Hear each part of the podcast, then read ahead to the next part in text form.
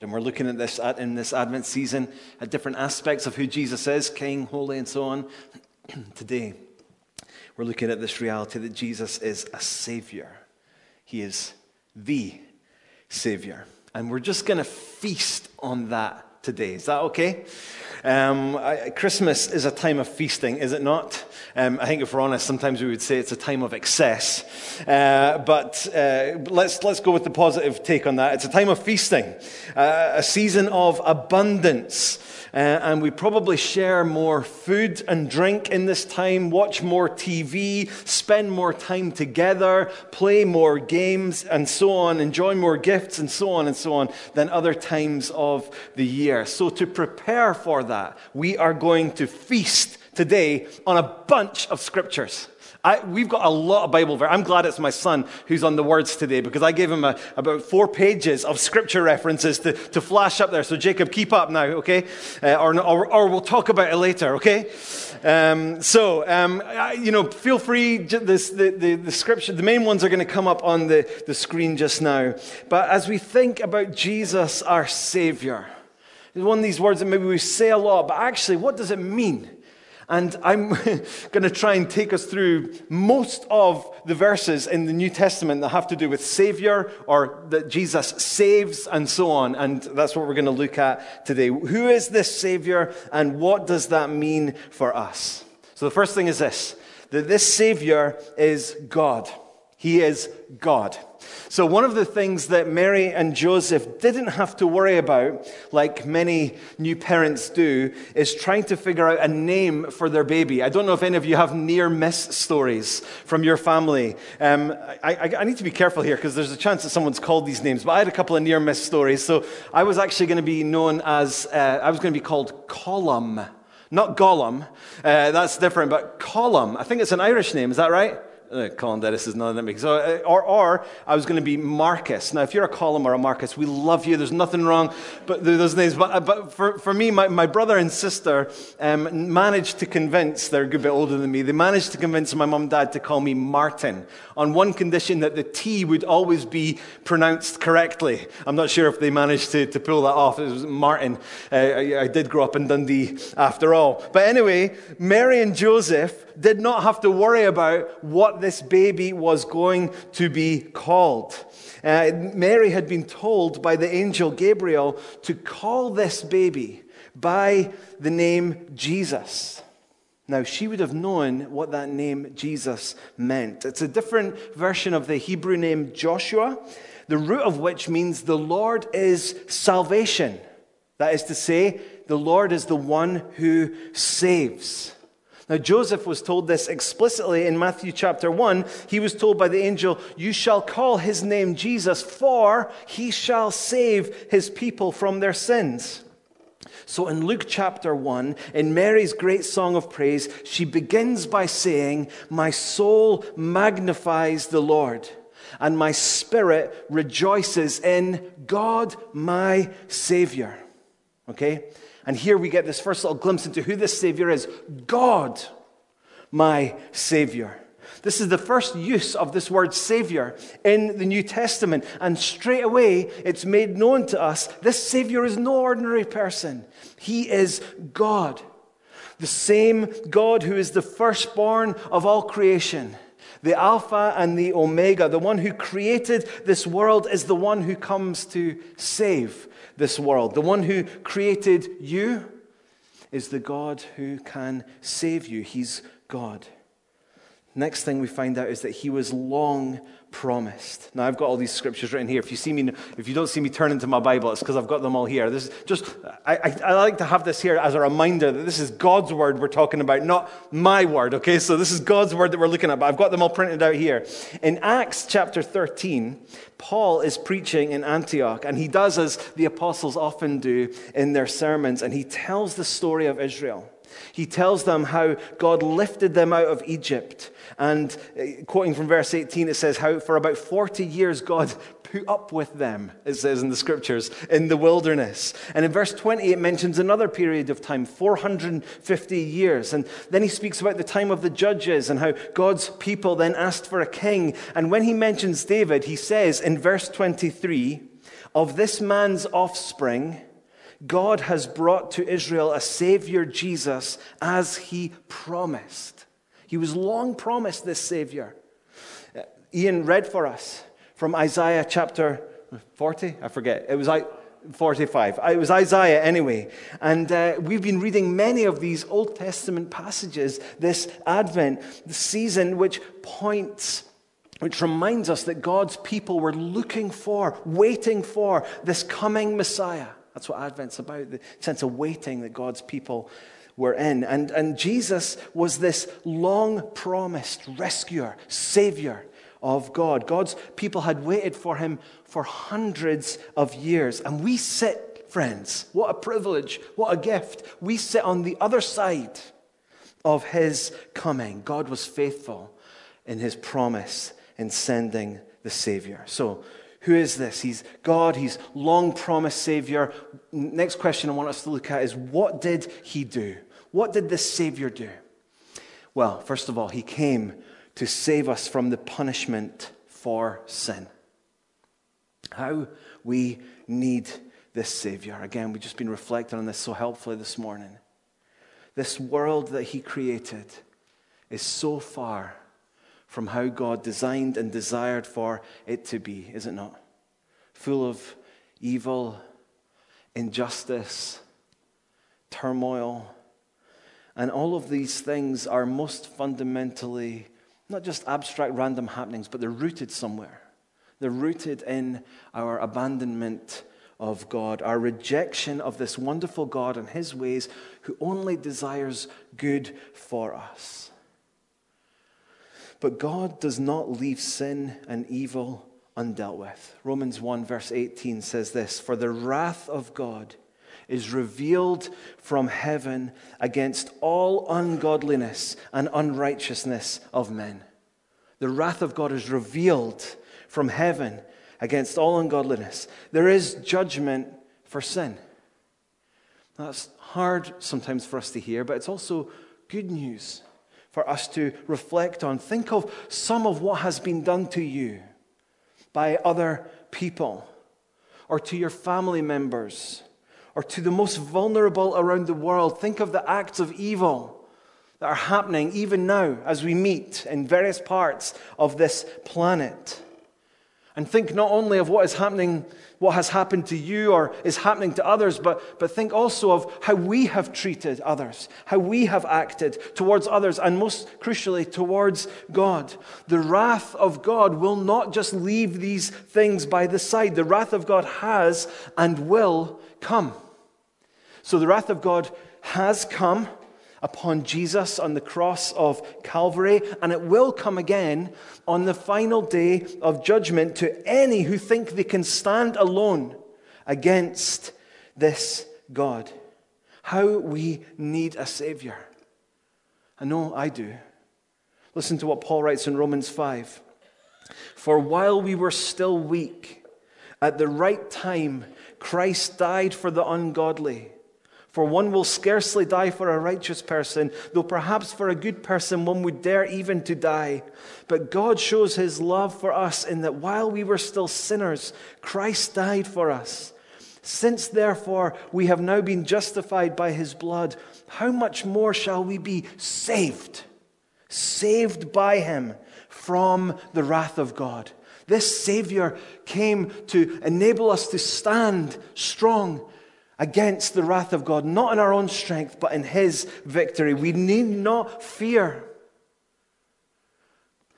Whatever you've done, whatever this week has looked like, no matter your failures, no matter how cold your heart is or has been towards God, Jesus has come that you might be saved from the wrath of God.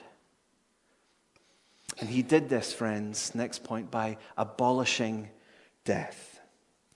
2 Timothy verse 1 verse 10 speaks of our savior Christ Jesus who abolished death and brought life and immortality to light through the gospel.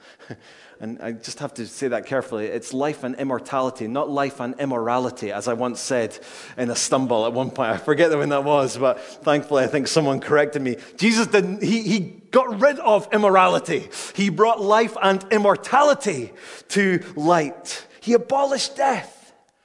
Our greatest enemy, right? Our common foe. He has dealt with it and he has instead, he's abolished death, he's brought light, life, sorry, and immortality to light. I love the way the New Living Translation puts it. Jesus has illuminated the way to life and immortality. Or the way uh, Peterson puts it in the message, he says, Death defeated, life vindicated in a steady blaze of light, all through the work of Jesus, our Savior. It's why this theme of light is so powerful at this time of year. Light that shines in the darkness, no matter how dark, it cannot consume the light of Jesus Christ. He's bringing life to light, eternal life to light. And here's the next question Who did Jesus do all this for? This incredible work, saving work. For the good people, the clever people, the religious people, the impressive people, the confident people, the people with all the answers, those who seem together and at peace. No, he came for those people, yes, but he came for the lost. He came for the lost. Jesus himself said it, reflecting on how God worked in the life of Zacchaeus, who was a cheat, a criminal, a thief. He said of himself in Luke 19, verse 10, the Son of Man came to seek and to save the lost. This is our Savior, to seek and to save the lost. Do you ever feel lost? We all at times end up, don't we, feeling lonely, hidden from God, hidden from the love and care of others. We wander away from the path that God has for us, from that place of safety and abundance, that place of home with God and peace with God. We, we wander, we, we get lost in this world. Jesus, the Savior, came for you, if you can relate to that. Paul puts it even more starkly in 1 Timothy chapter 1 verse 12 to 17. Listen to this. I thank him who has given me strength. Christ Jesus our Lord because he judged me faithful appointing me to his service. Though formerly I was a blasphemer, persecutor, an insolent opponent, but I received mercy because I had acted ignorantly in unbelief, and the grace of our Lord overflowed for me with the faith and love that are in Christ Jesus. The saying is trustworthy and deserving of full acceptance that Christ Jesus came into the world to save sinners, of whom I am the foremost, not just those who are lost but those who have actively rejected God, sinners of whom I am the foremost. But I received mercy for this reason that in me, as the foremost, Jesus Christ might display his perfect patience as an example to those who were to believe in him for eternal life, to the King of ages. I love how Paul just sometimes just begins to overflow and bubble up this, lovely praise and adoration. He speaks of the truth of who God is, and then he says, To the King of ages, immortal, invisible, the only God, be honor and glory forever and ever. Amen. Amen? Amen. That middle verse there is just so wonderfully clear, isn't it? Who did Jesus come for? He came to save, say it, sinners. He came to save sinners, of whom I am the foremost. I mean, that's the tone here, right? That Paul's getting at. Me more than anyone. I, I know me. I know the mess that I am. I'm the foremost. I'm, I'm, I'm, I'm number one of all the sinners that I can think of. And he was so aware of how far he was from the person God made him to be that the saving work of Jesus was so sweet to him. This should be how not just us as individuals respond to Jesus, but moving on to the next point now, this should be how the whole world responds to Jesus because he came not just for the lost, few lost people, not just for a few people who recognize that they're sinners, but Jesus came for the whole world. Whole world. John 3 16 and 17. For God so loved the world that he gave his only Son, that whoever believes in him should not perish but have eternal life. For God did not send his Son into the world to condemn the world, but in order that the world might be saved through him. His saving works not just for a few, it's for the world, that the world might be saved. And in the next chapter, in John chapter 4, we've looked at this recently as we've gone through John. The people in the town of Samaria who encountered Jesus, they, they, they say, We have heard for ourselves, and we now know that this is indeed the Savior of the world. Listen to how Paul puts it in 1 Timothy chapter 2. He describes God as our Savior who desires all peoples to be saved and to come to the knowledge of the truth. And again, I just love how crystal clear that is. Yes, there are parts of the Bible that are hard, but there are also some verses that are so clear. Yes, there is judgment for sin, but that is not the heart of God towards His creation. His desire is that all people, including every single person in this room, every single person that might come eventually to watch this message online, every single person would be saved. That's the desire of God. That's the desire for your friends and family this Advent season. Next question How does this happen? This saving work, not just for the, a few lost, a few sinners, but for the whole world. Anyone who would recognize those things. How does it happen? Well, it starts with His grace. It's all about His grace. Ephesians 2 I told you we were going to be jumping around a lot of scriptures in the New Testament today. Ephesians 2 makes clear our need of God, that we in ourselves are dead in our trespasses and sins, spiritually cut off from the source of life, spiritually gone, spiritually dead. But God, one of those lovely little phrases which is about to come up in Ephesians 2, but God did not leave it that way. Ephesians 2 4 5. But God, but God, being rich in mercy, because of the great love with which He loved us, even when we were dead in our trespasses, made us alive together with Christ. With Christ. By grace, you have been saved. This is the work. This is how it happens. By grace, you have been saved. And in case we didn't get it, a few verses later, Paul underlines it again, verses 8 to 9. By grace, you have been saved through faith. And this is not your own doing, it is the gift of God, not as a result of works, so that anyone may boast. He just again and again just wants to be clear. It's not about you. It's not about how impressive you are. It's all gift. It's all kindness. It's all grace. And, uh, and it's because of the work of Jesus Christ. So another passage, Titus chapter 3. Is this okay? All these scripture verses? You guys, you guys happy with that? Titus chapter 3, verses 4 to 6. Listen to this. But when the goodness and loving kindness of God our Savior appeared, he saved us not because of works done by us in righteousness, but according to his own mercy, by the washing of regeneration and renewal of the Holy Spirit, whom he poured out on us richly through Jesus Christ, our Savior. It's all about what Jesus has done. We are helpless in ourselves. And this is where that typical image that we might think of, if you think of an image of what does it mean to respond to or have the help of a savior in day to day life, this is where that image, where, whether it's someone being pulled from the water who's drowning, or whether it's someone being rescued from a, a building which is on fire, or whether it's someone who's receiving emergency medical care. That's where these pictures are so powerful, so moving, because there's helplessness in that place. There's helplessness unless a rescuer comes, unless there is a savior. And that is so freeing and humbling and amazing to remember today that it's what Jesus has done that matters for us. It's his saving work is grace, gift, mercy, rescue, salvation. So, what do we do with all of that? We've looked at who this Savior is, what He's done, who He came for, how He saves us. The question is this how then will we respond?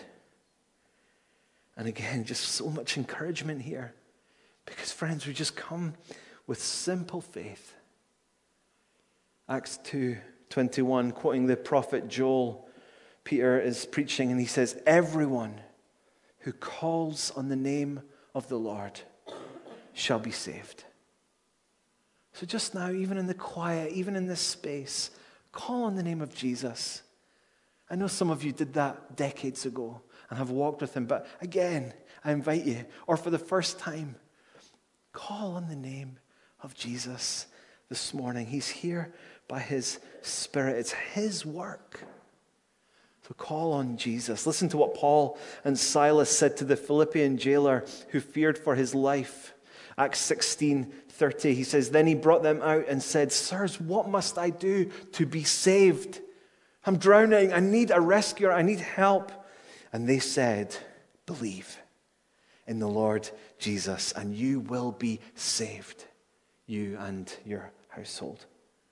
Call on the name of Jesus. Believe in the person and the work of Jesus. And Romans 10 puts these two together. And it says in Romans 10, verse 9, if you confess with your mouth that Jesus is Lord, so speak it out and you believe in your heart that God raised him from the dead, you will be saved, rescued. And this time we have a little mini sermon uh, from Peter. We heard one of Paul's earlier sermons in Antioch. This time it's Peter in Acts 5 31. Listen to what he said God exalted Jesus at his right hand as leader. I love that. I missed that, by the way, until this week. I'd never spotted that before. But God exalted Jesus at his right hand as leader and savior. Why? So that Jesus would give, by the power of the Holy Spirit, to give repentance to Israel and forgiveness of sins. As we believe in the work of Jesus, as we call on the name of Jesus, that is us turning away from our own paths, our own ways, and turning towards Jesus. And in that, through faith in Jesus, we are united through the work of the Holy Spirit, united to the person of Jesus, and his life is ours, and his righteousness is ours. And in time, his ways become ours because the next mark along this little journey of salvation is that we are changed to become like Jesus. One of the things that's uh, helpful for us to remember when we think about salvation is that there is a sense in which it's past, present, and future. We have been saved based on the historical reality of what Jesus Christ has done. We are being saved. The Holy Spirit is here today, changing us to be more like Jesus. And one day we will fully, finally eh, be saved in a settled sense. Forever, well, not settled, but in an eternal sense, forevermore.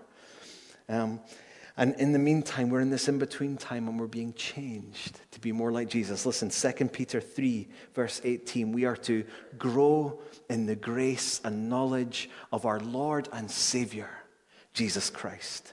To him be the glory, both now and to the day of eternity. It's not just Paul who overflows in praise, apparently Peter as well. 2 Timothy 1, verse 9, Paul speaks of God who saved us not as the end of the story, but listen, it goes on God who saved us and called us to a holy calling, not because of our works, but because of his own purpose and grace, which he gave us in Christ Jesus before the ages began. It's all Jesus' work, it's his grace, it's his purpose.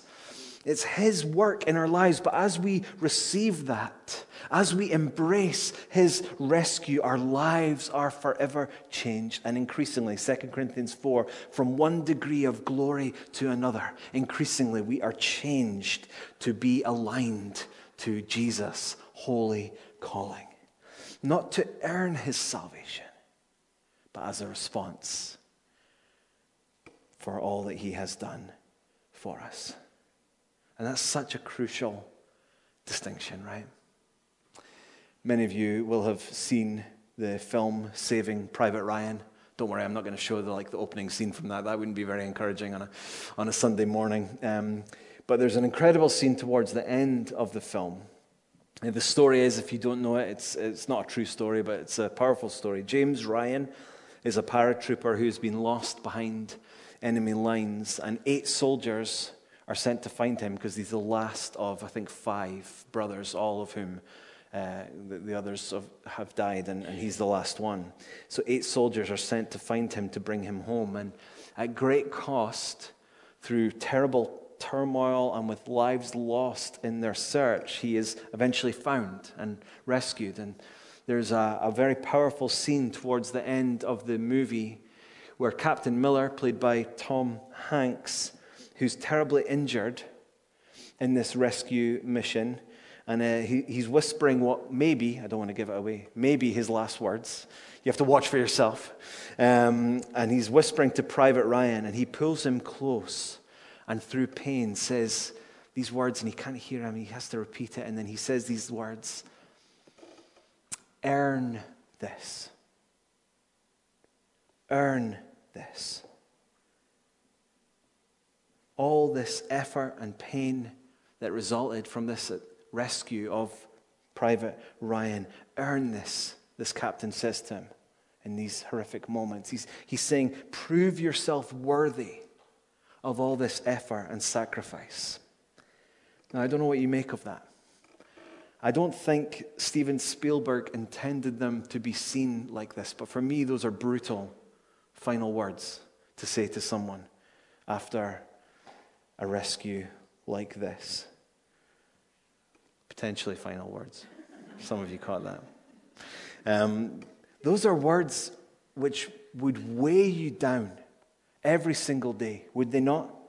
I've got to live this life in such a way as to show that I have earned what someone did for me, that I am worthy of the sacrifice that people made for me. Brutal, hard words to hold on to. And in fact, the next scene in the movie confirms this. An elderly James Ryan is in front of Captain Miller's grave. He could have died at any point, guys. He could have died. And he's clearly troubled by these words that he heard many decades earlier. He's, he's saying, and he, he says in the movie that he's thought of those words every single day. And his wife draws near and he almost begs her to reassure him that he's been a good man, that he's lived a good life. He's carried the weight of those words his entire life. Earn this. Now, as Christians, there are so many points of connection with this movie. We live in light of someone's sacrifice, not the sacrifice of a soldier on a battlefield, but the sacrifice of Jesus Christ, the Son of God, nailed to a cross. This is foundational to everything that we do and everything that we are, but it's so different from that focus at the end of Saving Private Ryan. Jesus' last words were not, earn this. Jesus' last words were, Father, forgive them. Forgive them. Mercy. They don't know what they're doing. He died to save us from our rejection of Him. Forgive us. And we live, friends, in light of that sacrifice, this rescue from our Savior. Not to, we're not to match up, not to earn it we could never earn that infinitely precious gift that Jesus has offered for us, but we are to live in light of Jesus' sacrifice, to so love and cherish and soak in his grace and love that we can't help but reflect it to those around about us. Now, as we close, I just want to acknowledge that this isn't easy for us to embrace this God, to embrace what He has done for us in offering Himself as a Savior, eh, eh, for our, our lives to be aligned with who He is and what He is all about. And this is where I have to say, I think this season of Advent can be such a blessing because it's this season of waiting for this coming Messiah. Yes, the one who's come. Yes, the one who's here now by his Spirit. Yes, the one who's coming again and, and, and we're waiting. And that, that posture is so helpful, I think, as we struggle with faith, as I think we all do at various points. Listen to Romans 8. The whole creation has been groaning together in the pains of childbirth until now. And not only the creation, but we ourselves who have the first fruits of the Spirit groan inwardly as we wait eagerly for adoption as sons, the redemption of our bodies. For in this hope we are saved. Now, hope that is seen is not hope, for who hopes for what he sees? But if we hope for what we do not see, we wait for it with patience. Some of you, I just want to encourage you. If you're feeling distant from God, if you're feeling cold, if you're finding it hard to find the joy of the life that is yours through Jesus, the Savior, just don't worry. Don't worry. God is here. God has you. We're resting in His finished work, right? And, and we just, we're in, might be in a season of waiting, maybe just now. Listen to Hebrews 9, verse 28. Christ, having been offered once to bear the sins of many, will appear a second time, not to deal with sin, but to save those who are eagerly waiting for him. Is that you this morning? Is that me? Not enough. Eagerly waiting for him. Philipp, Philippians 3, verse 20, verse 20. Our citizenship is in heaven, and from it we await a Savior. A Savior. The Lord Jesus Christ. We're waiting. We're in this in between time. And in that time, we can have doubts. And I wasn't sure whether I should read this, but Ian's prayer just before I came up, where he mentioned the doubts that we might have, has just encouraged me to, to go ahead and, and to read from this uh, little book just now. Um, as we have a chance now to reflect on God's word, who this Savior is, what his work did, how he did his work, how he offers us salvation, how our lives are to come into alignment with what God is about, and acknowledging that we're in this season of waiting. We can find peace in this season of doubting. This is a, a little book which uh, someone recommended to me um, called Every Moment Holy. And it's a, fascin- a fascinating little um, liturgy help. And let me just give you a little example of uh, some of the things. Um, it, it offers you liturgies for domestic days, for laundering, for the preparation of a meal, for the hurried preparation of a meal. for waiters and waitresses, for medical providers.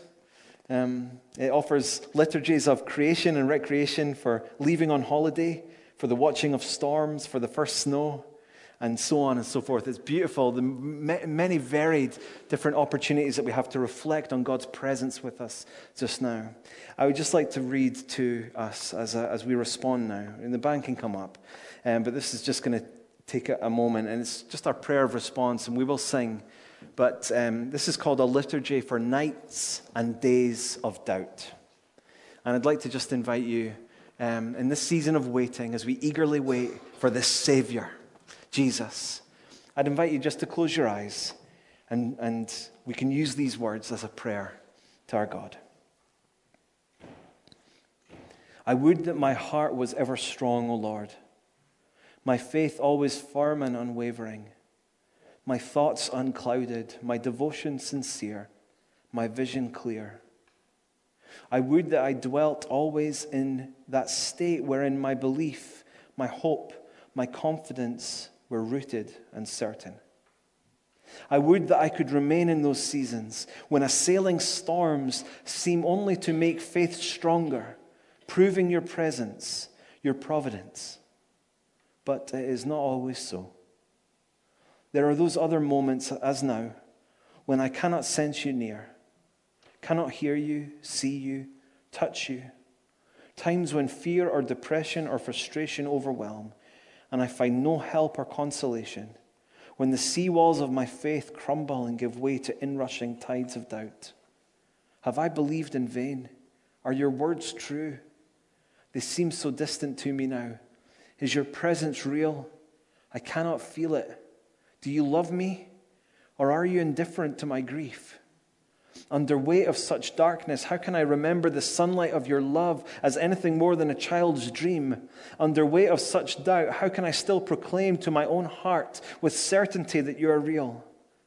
And so, Jesus, I do now the only thing I know to do here I drag my heavy heart again into this cleared and desolate space to see if you will meet me in my place of doubt, even as you mercifully met your servant Thomas in his uncertainty, even as you once acted in compassionate response to a fearful father who desperately pleaded, I believe, Lord, help me with my unbelief.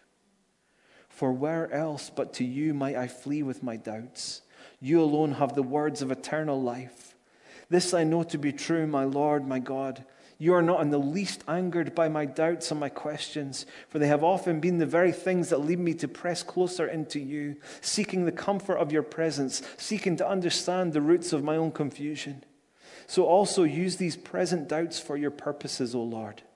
I offer them to you, even as the patriarch Job made of his pain and confusion a petition even as the psalmists again and again carried their cries, their questions, their laments to you, so would I be driven by my doubts to despair of my own strength and knowledge and righteousness and control, and instead to seek your face, knowing that when I plead for proof, what I most need is your presence. In your presence, I can offer my questions, knowing you're never threatened by my uncertainties. They do not change your truth my doubts cannot unseat your promises.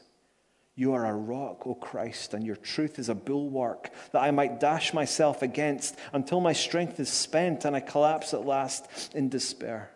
Only then to feel the tenderness of your embrace as you stoop to gather me to yourself, drawing me to your breast and cradling me there, where I find I am held again by a love that even my doubts cannot undo.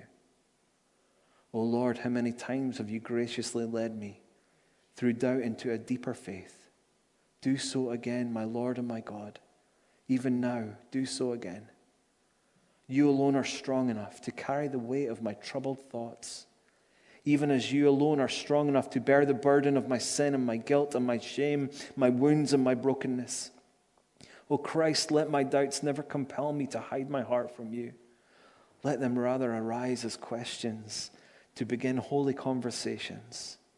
Invert these doubts, turning them to invitations to be present, to, on, to be honest, to seek you, to cry out to you, to bring my heart fully into the struggle rather than to seek to numb it. Let my doubts become invitations to wrestle with you through such dark nights of the soul as Jacob wrestled with the angel until the day breaks anew and I am fresh, wounded by your love, and resting in the blessing of peace again in your presence. Now, O Lord, may the end result of my doubt be a more precious and hard wrung faith, resilient as the Methuselah tree, and a hope more present and evergreen, and a more tender and active mercy extended to others in their own seasons of doubting. So help me, my Lord and my God. I have no consolation but you. Meet me now in this eclipse shadow of my doubt. Lead me again into your light. Amen. Lord, we thank you, Jesus, that you are our Savior, the light of the world. Thank you for all that you have done for us. And thank you for the invitation that you bring to us to believe, to call on your name and to know your salvation. Help us in this season of Advent, this time of waiting, to eagerly await a Savior, to eagerly await Jesus, and to call again, even today, on your name. We do that now as we respond to you in worship in Jesus' name. Amen.